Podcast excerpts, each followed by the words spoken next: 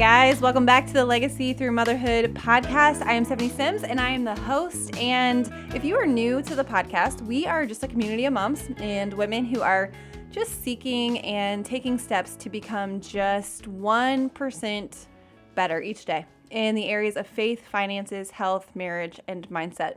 And the whole hope is that we're driving generational change. And some of us are just in this maintenance mode, right? And don't have a ton of trauma to work through. And some of us have some serious change to break. And it's okay. This is simply just a safe community that encourages one another, challenges one another, shares, you know, successes, and is just filled with grace when we inevitably fall short. So, welcome and thank you for being here. And so, this week kicks off Legacy Through Motherhood's Health Week. And while today's topic is health related, it's going to focus more on mental health than physical health, which has been kind of what I've been talking about in our previous health episodes. But first, let me bring up two past episodes because these two are going to be great to listen to, kind of in conjunction with this one if you haven't already. And even if honestly you just want a refresher to approach this topic with from multiple angles. I'm going to put their links in the show notes of this episode, but these episodes make the perfect trifecta on addiction. So, episode seven is called Self Limiting Beliefs. And this talks about addiction and the difference between being predisposed to something and predestined, right? Like being an alcoholic because our father or our mother was. This episode breaks down the generational implications of addiction and how long it lasts in your family tree. This episode is both scientific and biblical. And so then the next episode I want you to uh, listen to is episode 28, and it's called Conscious Parenting After Generational Trauma with Dr. Laura Froyen.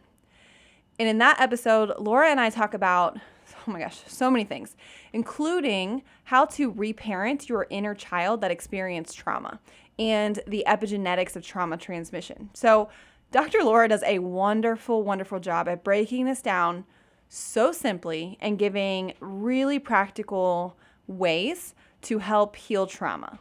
And so, this episode is going to be more focused on coping skills that can be taught to your kids or learned yourself in order to change the trajectory of your family's life. And let me tell you why. About half of the cause of addiction is due to genetic predisposition, and the other half, the other 50%, is due to poor coping skills. The children of addicts are also eight times more likely to develop an addiction to something. And in Dr. Caroline Leaf's book, Switch on Your Brain, it talks about the realities of addiction and the gene that gets turned on. And when it gets turned on, it's turned on for four generations. And I'm going to read a quick excerpt from her book. And this part of the excerpt or part of the book is called The Good, the Bad, and the Ugly. And I just, I can't re say it as good as she wrote it. So let me just read this to you. Taken collectively, the studies on epigenetics show us that the good, the bad, and the ugly do come down through the generations. But your mind is the signal, the epigenetic factor that switches these genes on or off. Therefore, you are not destined to live out the negative patterns of your forebears. You can instead make a life choice to overcome by tweaking their pattern of expression. Taking this further, the scriptures tell us that the sin of the parents will reach to the third and fourth generations in Exodus 25 and they seem to simply imply that we are responsible for the unconfessed sins of our great great grandparents. But we can breathe a sigh of relief when we read Deuteronomy 24 16 and Ezekiel 18 19 through 20, which explain that we are each responsible for our own sins and not those of our ancestors. And I know this seems confusing because, because the scriptures say that, on one hand, the parent's inequity will be visited on the children. But on the other hand, we are only responsible for our own sins. So here's how it works epigenetic changes represent a biological response to an environmental signal.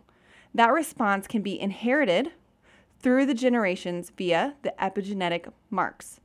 But if you remove the signal, the epigenetic marks will fade. And by the same token, if you choose to add a signal, for example, saying something like, Well, my mother had depression and that's why I have depression, and now my daughter is suffering from depression, then the epigenetic marks are activated, they're turned on. The thinking and speaking out the problem serve as the signal that makes it a reality. I have seen this over the years in my private practice and in my seminars and even in my own life and the lives of my family and friends, time and time again. If we don't wake up to these truths, they will catch us when we're not looking, and before you know it, you will be living a life you didn't plan on living. And if this is you, here is the good news you can change. So, that is a direct excerpt from Dr. Caroline Leaf's Switch On Your Brain book. It is so, so good. And it was super eye opening, I feel like, when I read that because addiction is something that runs in my family.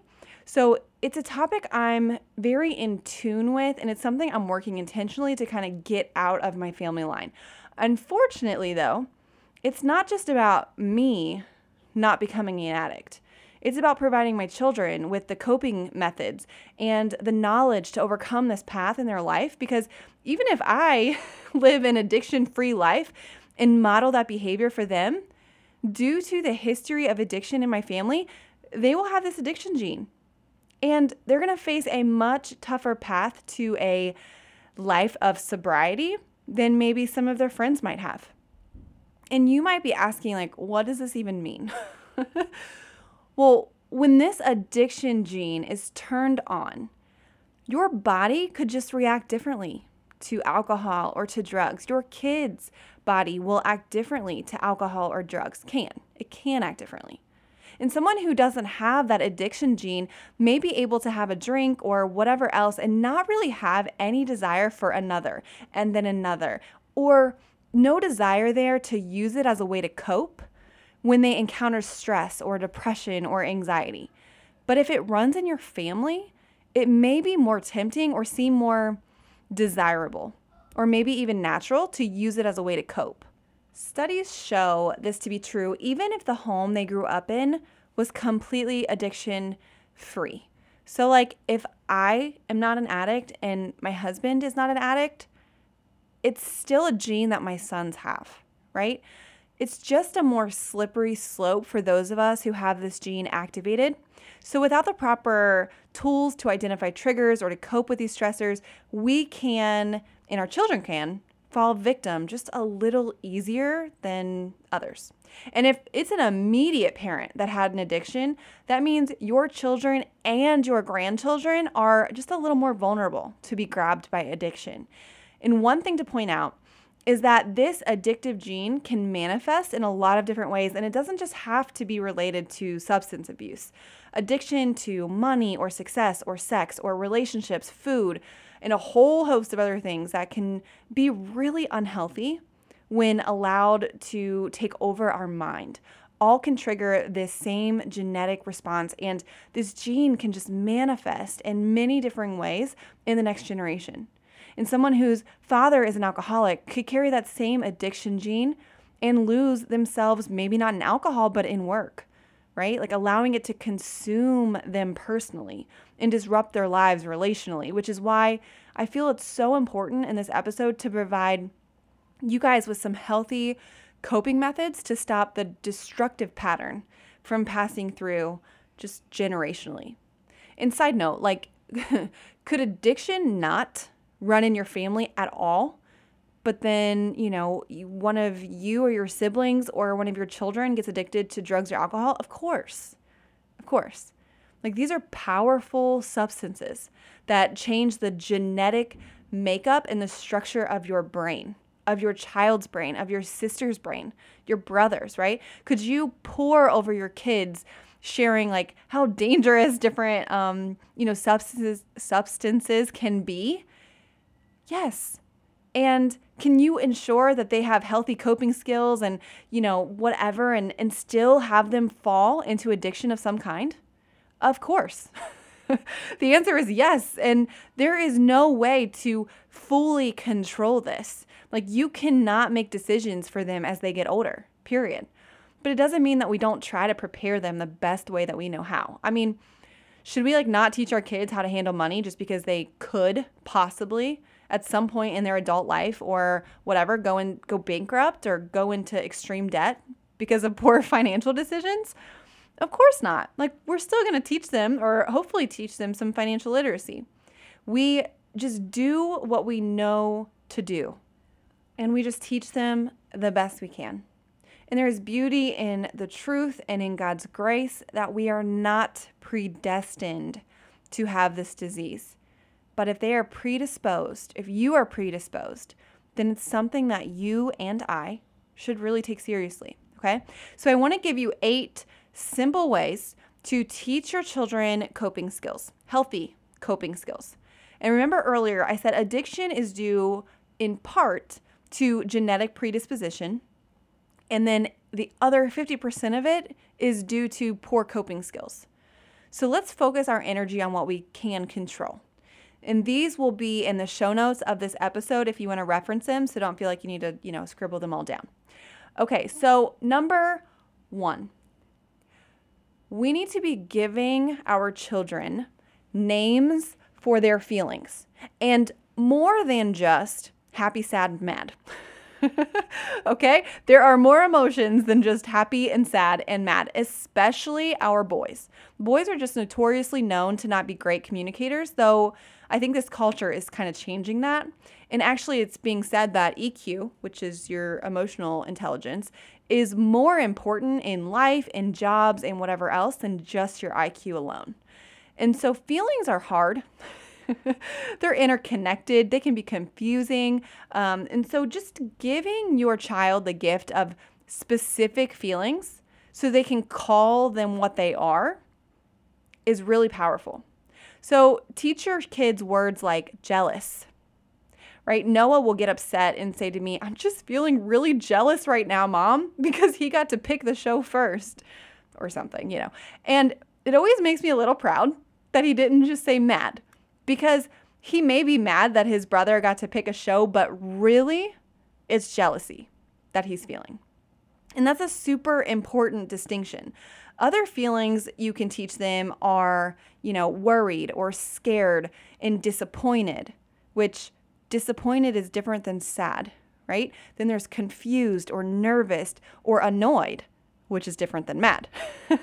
you get the point. And one of the ways you can help them learn these is to coach them through how they're feeling when the feelings come up. So if we go back to that jealous example I was talking about with Noah, the first time this happened, so side note, in the morning I like alter them, let them pick a show. So sometimes Noah gets to pick a show, other times Wesley gets to pick a show, it just depends, right?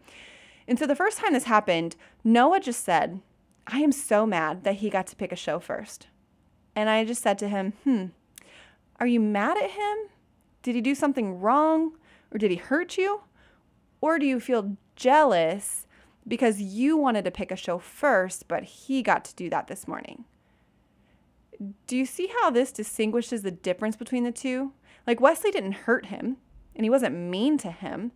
That morning, it was just Wesley's turn to pick a show. So I taught him that his heart was feeling jealous, not mad we work through that. And so now I'll hear him say, I just feel like I kind of feel jealous right now. I'm like, good word, buddy. good job. okay, so number two. This really isn't a coping skill, but I think it's empowering for you to know. So there are four main types of coping skills. There is calming coping skills. Think like deep breathing or meditation. Then there's distraction type of coping skills which would be maybe like counting backwards or watching a funny movie or a video. I mean, the point here is just to distract yourself until the intense feeling that you're feeling calms down a little bit and you can think straight. Then there's physical coping skills. Think exercising or really even relaxing, resting, um, and then processing coping skills. Think writing through an experience or something that happened in a journal, uh, drawing, that kind of thing. So there are four different types of coping skills. Um, so calming, distraction, physical, and processing. Okay. Number three, avoid the HALT symptoms. All right. HALT just stands for hungry, angry, lonely, tired. we all know nothing comes from being any of those four things. So the HALT symptoms hungry, angry, lonely, tired. Okay. So being hungry, angry, lonely, and tired can be an easy way to fall into just negative choices, right? It's kind of like when people say, don't go to the grocery store hungry or don't make a big decision while you're angry or lonely. Typically, the results aren't super positive or are very short term focused rather than looking at like long term stuff. So, to consciously recognize when one of these halt symptoms are present, it's really empowering, right? Because it can typically indicate that you may be doing something out of reaction mode and not uh, you know being proactive about something and or really we shouldn't be making decisions when we're really heightened emotionally. Okay so number four serve others. It is actually scientifically proven you should look this up um, that helping others is actually a great coping skill. Helping others kind of makes you feel good about yourself so if you are ever struggling with your worthiness or you're feeling lonely or helpless, typically choosing to serve someone else can boost your feelings of being needed and worthy. And if your child is feeling sad or kind of moping around or whatever, like a quick, hey, bud, I really need your help with this. Or, you know, hey, could you help me figure this out really quick? I, I can't figure it out. Like that could go a really long way. Just gives them purpose in the moment. Even finding an activity that can serve their siblings or do something nice for a friend, maybe write a letter to a teacher, I don't know, whatever your kid likes to do. Um, that can just get their mindset in a more positive place. Okay. Number five, writing. So, writing is a great coping skill. Seeing your thoughts and emotions on paper can help you deal with them efficiently. Why? well, for one, you write way slower than you think or you talk. And so in your mind, you might be bouncing around from like thing to thing to thing to thing faster than you can even process it. So having to actually write words and letters and think through what you're going to write down and putting them in some kind of linear order, it just works really well to process and slow your brain down. Drawing works great for kids also um, who are unable to write. Okay, number six, giving a toolbox to your child. And I'm talking coping skill toolbox here. For example, you could have a when I feel blank, fill in the blank, I can fill in the blank. Conversation with your child. Teach your child to say, when I feel sad, I can write or ask for a hug or draw or listen to a happy song or do 10 jumping jacks, right? My son my son Noah actually sometimes has some really big emotions. They're not quite panic attacks, but they kind of resemble them. And I have taught him a couple things that he can do when he gets to that point, and I remind him every single time during this I'm just going to call it a panic attack. That's not what it is. Um, and also afterwards. Okay. Once he's calmed down, I also remind him different things he can do to kind of come back into this calmer space. Okay. Number seven, yoga. Yoga is a great physical coping skill. It really connects the mind with the body and can be an incredibly helpful coping skill because actually it kind of encompasses everything that we talked about in number two. It's obviously physical. It's a distraction because it's pretty daggone hard and it takes some focus. It's calming because it's slow and it can be be a processing coping skill also because it's quiet, right? And it's, it's a type of exercise that really can help you connect with how you're feeling about any given situation. And there are a ton of great kid yoga videos on YouTube. And teaching your kid just even two or three of these poses could be really, really beneficial for them. And one simple, just first step here is as well would be to start with breathing exercises, like focusing on deep and deliberate breaths, release endorphins and just clears and focuses your mind, allowing yourself and your kids to just better process your emotions. So, yes, yoga, but also just like deep and slow breathing have been proven to just help um, lower cortisol so, so much. Number eight, affirmations. The world, you guys, feeds us and our children so much dag on information. And a lot of times we feel like we're not good enough, or maybe we're undervalued, or we're being attacked. And we take on other people's opinions as our identity. And you guys, our kids are no different. Like daily affirmations are just a great way to help your kids remind themselves who they are. It does not negate necessarily what the world has to say about them, right? But it does a good job at being a constant reminder of who they are. And I talk about this in episode two, The Battle for Your Mind, a lot more in depth. But if you have signed up for the Legacy Through Motherhood email list, then you actually got my free affirmation guide for you and your little ones in the welcome email. If you haven't signed up yet, you can just go to www.simsarrows.com, S I M S A R R O W S.com to sign up, or you can click on the link in the show notes, either way. Also, you guys, being a part of my email list, that is just the best way to stay connected with some free resources that I provide. Every single freebie that I make, you guys get um, automatically. So you got to get on there. Okay, so let's recap really quickly. We just went through all eight. Number one, help them name their feelings, something other than mad, sad, happy, you know, the very basic ones, especially as I start to get older. I mean, maybe for a two year old, like happy, sad, mad, that makes sense. But if they're four, five, six, like they need to understand what it means to feel anxious or disappointed or uh, nervous or um, what jealous. Okay, that uh, you're doing them a disservice if we're not teaching them. So number two, coping skills are kind of under four main categories. There's physical coping skills, processing coping skills, distraction, coping skills, and calming, coping skills. Number three, avoid the HALT symptoms hungry, angry, lonely, tired. And when I say avoid, obviously you're going to get hungry and angry and lonely and tired. I don't mean to not ever be those things. I mean that if you are like getting really worked up or you're really emotionally charged, you need to get make sure that you're not hungry. go eat yourself a sandwich, go eat a Snickers, right? You need to make sure you're not angry, calm yourself down. This is the whole point of coping skills is you're feeling emotionally overwhelmed. Your children are feeling emotionally overwhelmed. And so when you're one of those four things, okay? If we're we're coming back to addiction here, you guys. If you're if you're starving, angry, lonely, you're tired, you're vulnerable in those four states. You're very vulnerable. And if you have a uh, predisposition and you have maybe this uh, vulnerability to addiction, those four areas, staying in those for like a prolonged period of time can just be a slippery slope.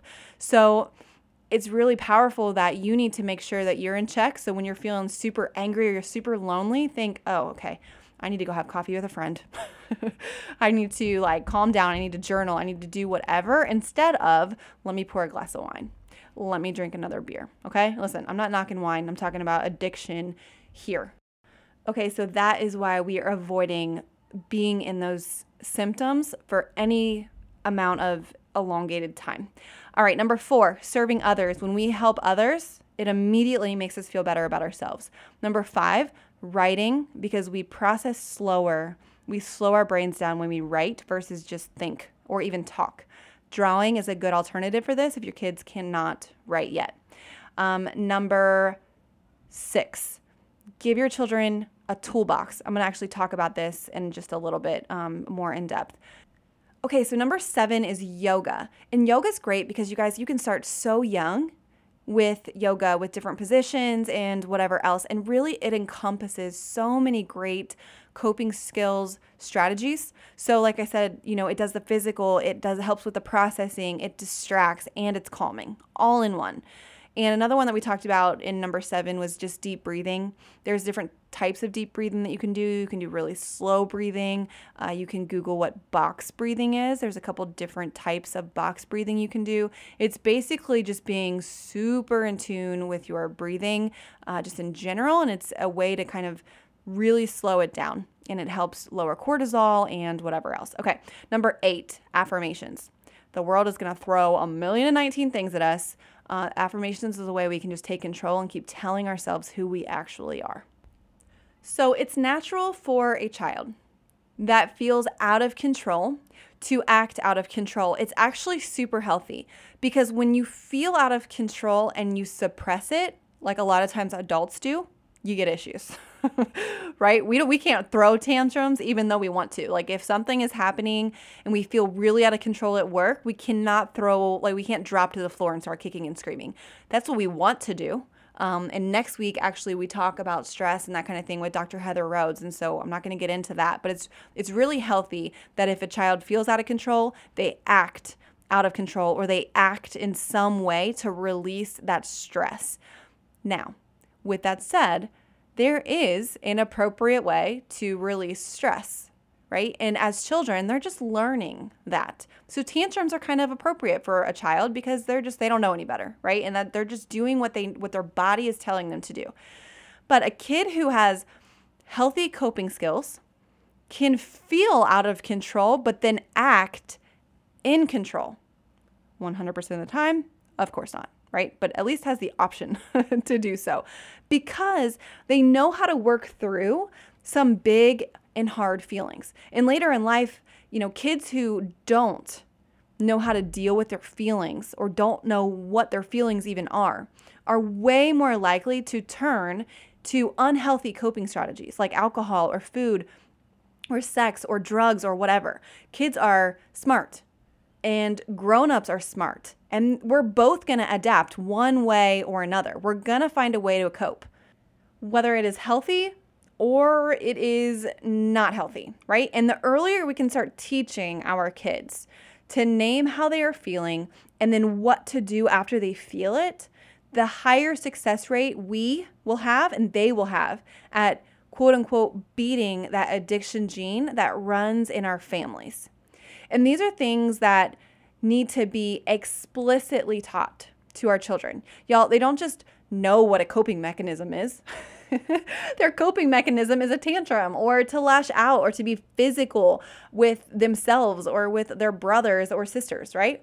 And this is best taught. Coping skills are best taught intentionally when there is not a meltdown happening at that very moment. I'm going to say that again.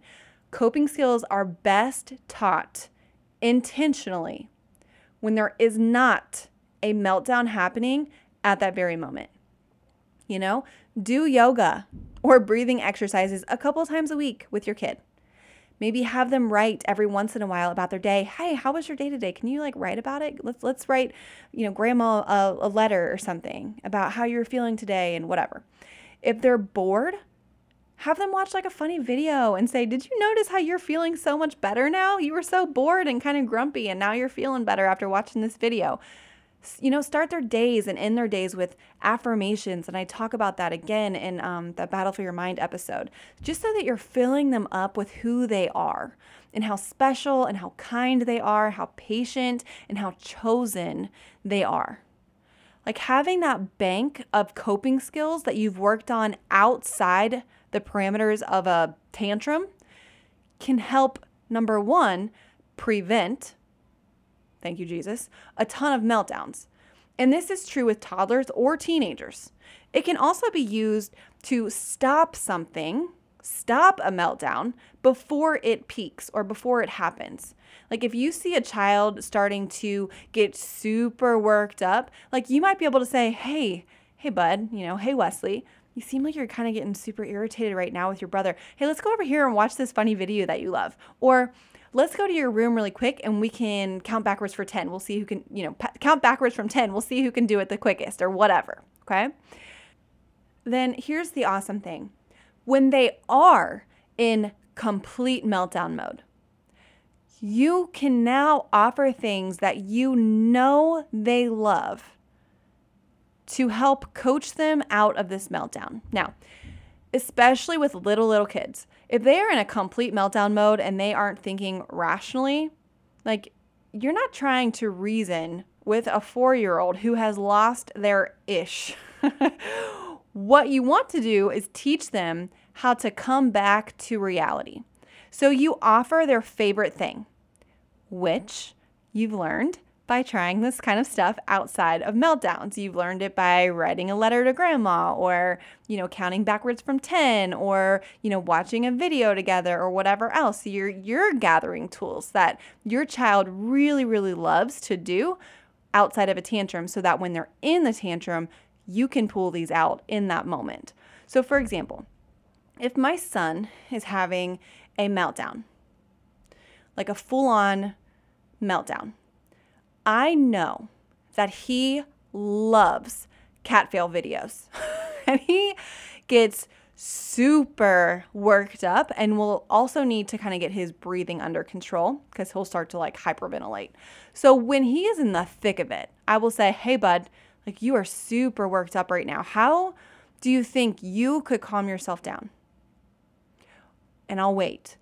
Or I'll sometimes literally say, "Hey, what tools do you know of that you can use? And I'll just pause, right? And usually he can name some. He's eight now, a new eight. Usually he can name some, but he just doesn't want to do them. You know what I mean? He don't care.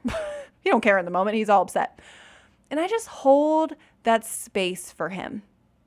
He's having a meltdown. I'm asking him, hey, what tools do you know? And I know he knows them because we've worked on them. Okay.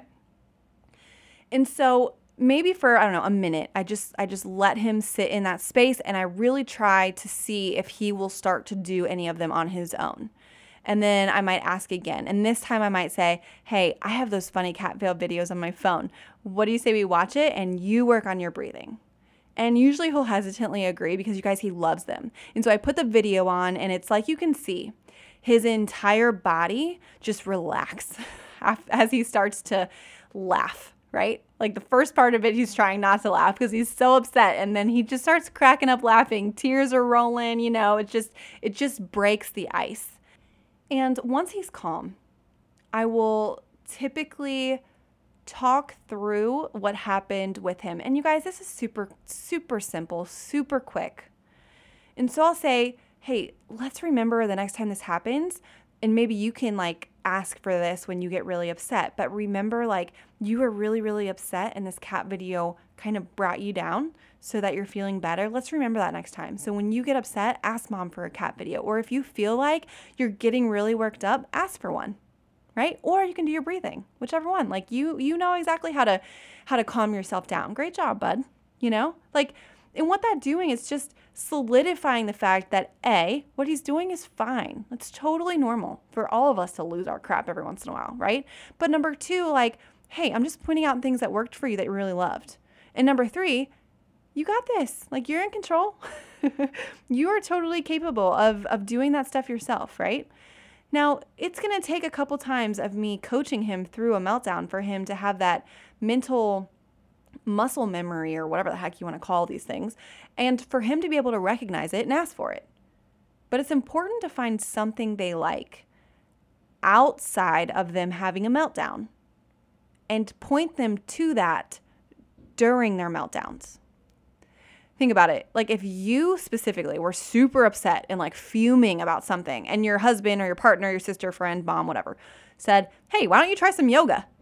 Well, if I love yoga already and I feel super grounded and mm. centered when I do yoga, then that nudge to do yoga to calm down is enticing. And it kind of catches the attention of that primal fight or flight part of my brain that's in control right now because I love doing yoga. But if I have never done yoga in my entire life and I hated yoga, then that might make me feel more annoyed or more upset because it's not super helpful. Do you know what I mean? So it's really, really helpful as parents if we can nudge our children into finding the coping skills that they love and that work for them. And not everyone, you guys, loves to write or draw or watch cat fail videos. like we're all different. And guess what? All four of your children, what? All four of my children are different. And I'm assuming all of your children are different. So your job is just to help your kid find what calms them down, what can snap them out of it. And if you just Google like coping skill lists, you can literally find hundreds of ideas. I mean, I guarantee if you Googled coping skills on Pinterest, like a million different types of things would come up. So, the other great thing that this does, and one of the most important and often missed pieces of this puzzle, is once they've kind of achieved a more level head, right? You can unpack the situation, you know, what triggered them, why did it have such a big impact on them, and potentially work together to kind of chip away at that trigger so they can stay calmer and maybe avoid a blow up before it ever comes to that point. Now, again, that sounds super, you know, deep, like you're going to sit and have this big theoretical, you know, conversation with your child. It's not. It's just sitting down and saying something as simple as this Hey, bud, like you got really upset. Like, what happened? Well, you know, I don't know. Wesley took my toy, or Wesley, you know, did this. Oh, man. Okay. Well, let's talk about, you know what I mean? Like, it's just a very simple thing. So don't feel like you need to have the perfect words. Don't feel like you need to have it all some kind of like, you know, deep understanding of triggers or behavior to be able to just sit down on the floor and have a conversation with your four year old. Like it really is just listening to what they have to say. And I think it's also important here to say that your relationship with them after a meltdown is really, really primed to be built here. And what I mean by that is that once they've come down, they're kind of exhausted. They've had that like adrenaline rush and then crash. And so they're a little bit vulnerable. They're probably, especially if they're young, like feeling really attached to you, like they want to hug, they want to sit in your lap, like they just feel really drained. And at this point, when if you're asking them, like, buddy, what happened? You know, like what, whatever, and they're talking to you, you guys, especially if they're three, you know, it's like my brother took my car. Like it seems so simple, but in their little world, it's huge. And I always remember whatever the quote is that says, like, if you don't listen and really care about the small things that they tell you when they're younger, they're not going to tell you about the big things that happen when they're older because to them, it was all big things, right? Like the truck that his brother stole at three was huge in his mind. And some big thing that's happening when he's 16 is huge in his mind again. And so just giving them that um, affirmation, I guess, that what they felt was real you know even as a even if as like an adult we're like oh my gosh that was literally the dumbest thing. You know what i mean? Like just affirming like oh man yeah that really that must have been really hard. Because to them it is big. Like that's their entire world. So anyways to wrap all this up i've said this so many times like we're all just doing the best we can with what we know but the power comes in knowing better so that we can do better, like Maya Angelou said. And if your kids are grown, y'all, it's not too late to teach them the concept of coping skills. Maybe you didn't even realize that there were this many different types of coping skills. And a lot of times, this is why we seek out hobbies as an adult. And all of a sudden, they can be so therapeutic like running or journaling or just, you know, whatever else, all of a sudden we find this thing as an adult and we're like, oh my gosh, I could just, you know, run forever. I could go on a walk forever. I could, you know, write and journal for hours. Like we find this coping skill that's really positive and healthy and we just dive into it. And so the more tools we have in our tool belt to turn to, the more equipped we are when challenges arise, the more equipped our kids are when challenges arise. But remember that no matter what challenge you are facing or how deep the roots of addiction or stress or anxiety are in your life and your family, you are already enough.